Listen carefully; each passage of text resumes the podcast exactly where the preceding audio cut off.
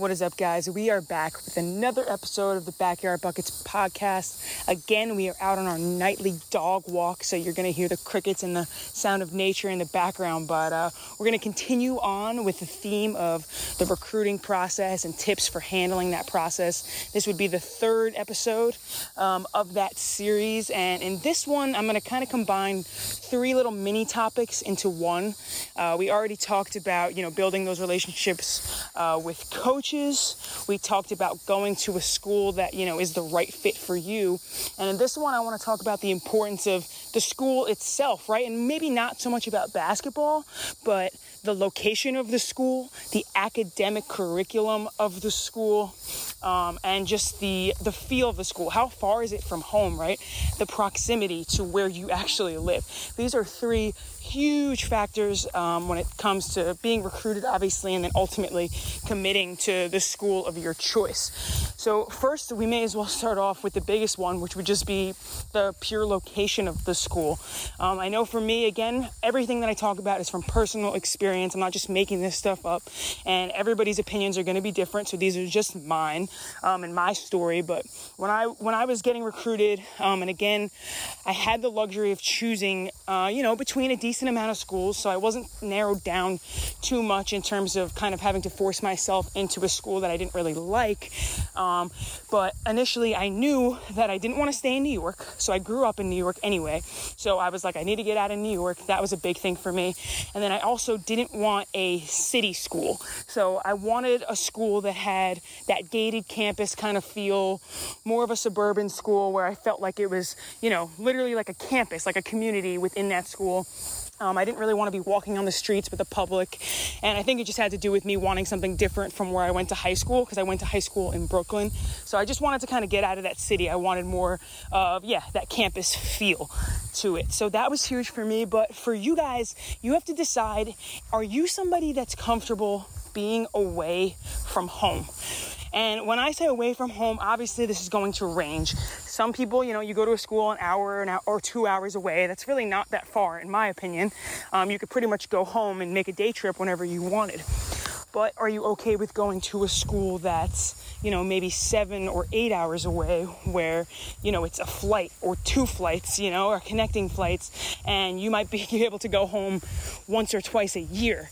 And this is a huge question that I think just gets kind of pushed under the rug a little bit um, in terms of the recruiting process because you don't really realize that you can't go home that often until you get to school. I think a lot of freshmen think that they're going to come in, uh, come and go to campus, get there, right, and be able to go home kind of, you know, not whenever they want, but more often than they actually do get to go home. So you have to realize Division One basketball, and now I'm speaking for Division One, two and three, it might be a little bit more lenient.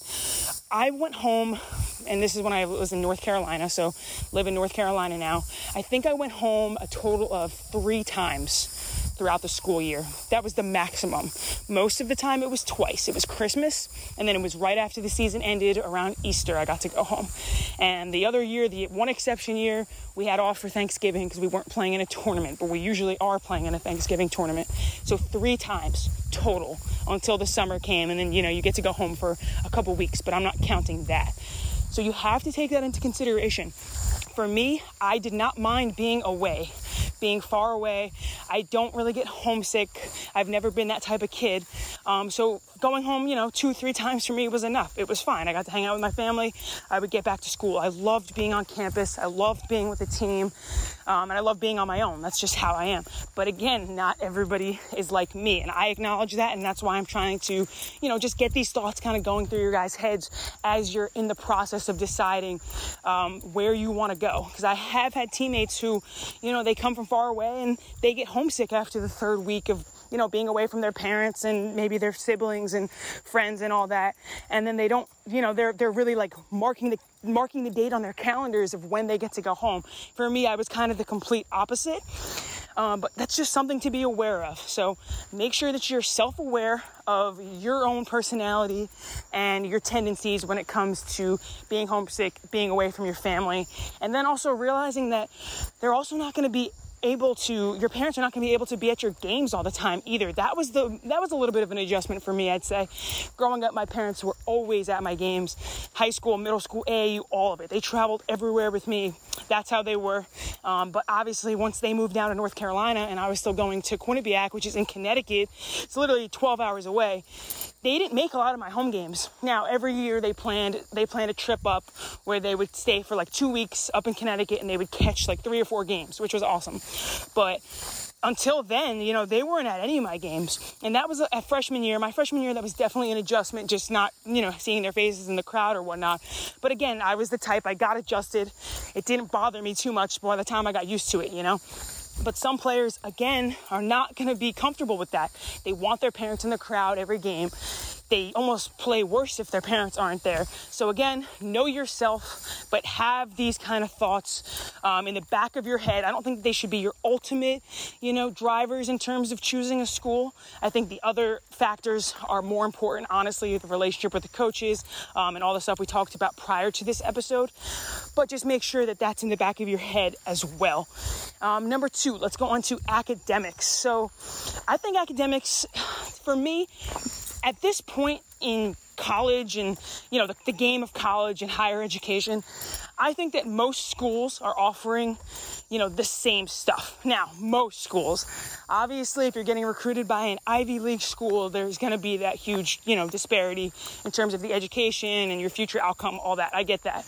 But if we're taking away the ivy league um, most schools offer around the same curriculum. You know, everyone has the health science program. Again, some might be better than others, sure. But health sciences, education, psychology, you know, all that kind of stuff, the liberal arts. So to me, academics is important, but I think wherever you go, you can make it work. So I don't think that academics should be your ultimate driver. Um, of choosing your school if if basketball is your priority. Now, there's some players that will go and play college basketball, but their ultimate priority is actually their academics, right? So, you know, they like basketball, but they're really just going to get that full ride, which I think is reasonable to go to the school just to get that full scholarship. But then again, some players, you know, if your basket basketball is your main priority and basketball is why you're there, you're choosing because you love the team, you love the coach, you can't wait to just step on the court. I think that basketball um, can take precedence sometimes over the academic piece. Don't want you guys to get the wrong impression and think that, you know, I don't care about academics or anything like that. But I do think that if you're going into college for, you know, a generic major, so to speak, like for me, I did, had no idea what I wanted to do um, as a senior in high school. And honestly, the truth is, most of us have no idea what they, what we want to do. We might say we want to be a doctor, but reality, you know, we haven't. How are we supposed to know? We haven't tried anything yet. So until you get to college, you start taking those classes, you start getting those actual experiences in the field that you think you want to be in. You never really know, and the far majority of people end up changing their major once they get to you know school anyway after their freshman year. They say they hate this, or you know they picked up a different passion and they want to study something else. So for me, academics choosing as a high school senior, I just think that it can come second, right, to to the comfort and the fit of your school because all of these schools are offering this pretty much the same curriculums and the same opportunities. But getting back to the podcast, the last thing I mentioned it a little bit before is campus feel. So now you've decided on the location and the proximity that you want. You've decided on the academic piece, you know, how important that is to you or not. And now we're talking about campus feel. So when you step on campus, right, you're not going to know this until you take a visit. And I highly recommend take a visit before you commit somewhere. Unless you're in a last resort, you know, you just need a scholarship, you need a school. I understand that. Totally understand that. But if you have the opportunity to go visit, do that before you commit. Again, I didn't take an official visit before I committed. Actually, I took an unofficial. I was on campus twice, I believe. Yes, on campus twice. So make sure you take advantage advantage of the opportunity to get on campus, get a feel for what it's like to be there, uh, kind of walk around a little bit, go see the facilities, see your locker room, see the gym, everything. You don't want your first time on campus to be when you step on foot for practice or for the first day of classes, right? You want to have been there before and have a feel for what you're getting, in my personal opinion. So, some things to look for when you do go to visit campus or you do get a chance to walk around is is the school diverse enough for you? Depending on how important, again, there's certain priorities and they're going to be different for every person. So, you know, is diversity a big factor? Does everybody on campus look the same as you? Do they look different than you? Is there a good mix of different types of people? So make sure you take that into account. How do you like the layout of the campus? Now, again, I don't want you guys to be too picky when you're going into a school, but do you like a city school? Do you want a school where you can go shopping in the middle of your campus, right? If you go to Yale um, in New Haven, right down the block from uh, Quinnipiac, it's a completely different feel than Quinnipiac's campus. Yale, you can literally walk to the Apple store outside of your dorm, whereas Quinnipiac, you're in a gated, you know, you got to go through security guards to get on campus. So it's a very, very different feel. And some people might love that city feel where they can walk everywhere. They can, you know, they don't need a car at all, where Quinnipiac is the complete opposite of that. Um, you got to drive to New Haven 15, 20 minutes. It's not too, too close, but at Quinnipiac, you need a car to really get around as opposed to being in a city school where you might be able to hop on a train or the subway, whatever it is. So think about yourself again, self awareness, know what you like, and be willing to try things too. You know, maybe you grew up in a suburb and you want to mix a mix of scenery, you want a change of the atmosphere, and you want to go to a city school. Don't be afraid to make a change, especially if you're not really sure what you want, right? So that's why visiting is so important because it's going to help you really. You're going to feel when you step on campus and you meet the coaches, you see your facility, you know, you're talking to them, you're meeting all the people on campus, professors, you're going in the cafeteria, you see students walking up and down the quad or, you know, whatever they call that, the big grass patch that every single campus has where everybody kind of just hangs out. That's going to, it's, you're going to have a feeling of, okay, this is where I fit or, oh, I love this or, you know what, I, uh, eh, it's okay. I don't really like it. You're going to get a feeling, you're going to get a gut feeling that's going to tell you where you want to be. And that's going to be the ultimate driver of making your decision. It's going to be your feel. That's why I think visiting is just so important, guys. So make sure you do that. Again, making your college decision, the recruiting process, everything. It's it's a lot of fun, but it can be overwhelming at times. I totally acknowledge that. So I'm just trying to give you as many tips as I possibly can in terms of helping you make this decision and helping it be edu- an educated decision, right? Not just a random decision or a last resort decision. So those are just three things to look out for, keep in the back of your head um, as you're deciding on your commitment process. So I hope you guys did enjoy the episode of Backyard Buckets podcast, episode number three of this recruiting series. Um, be sure to check out my YouTube channel, Instagram page. I'm doing a bunch of workouts and stuff on there.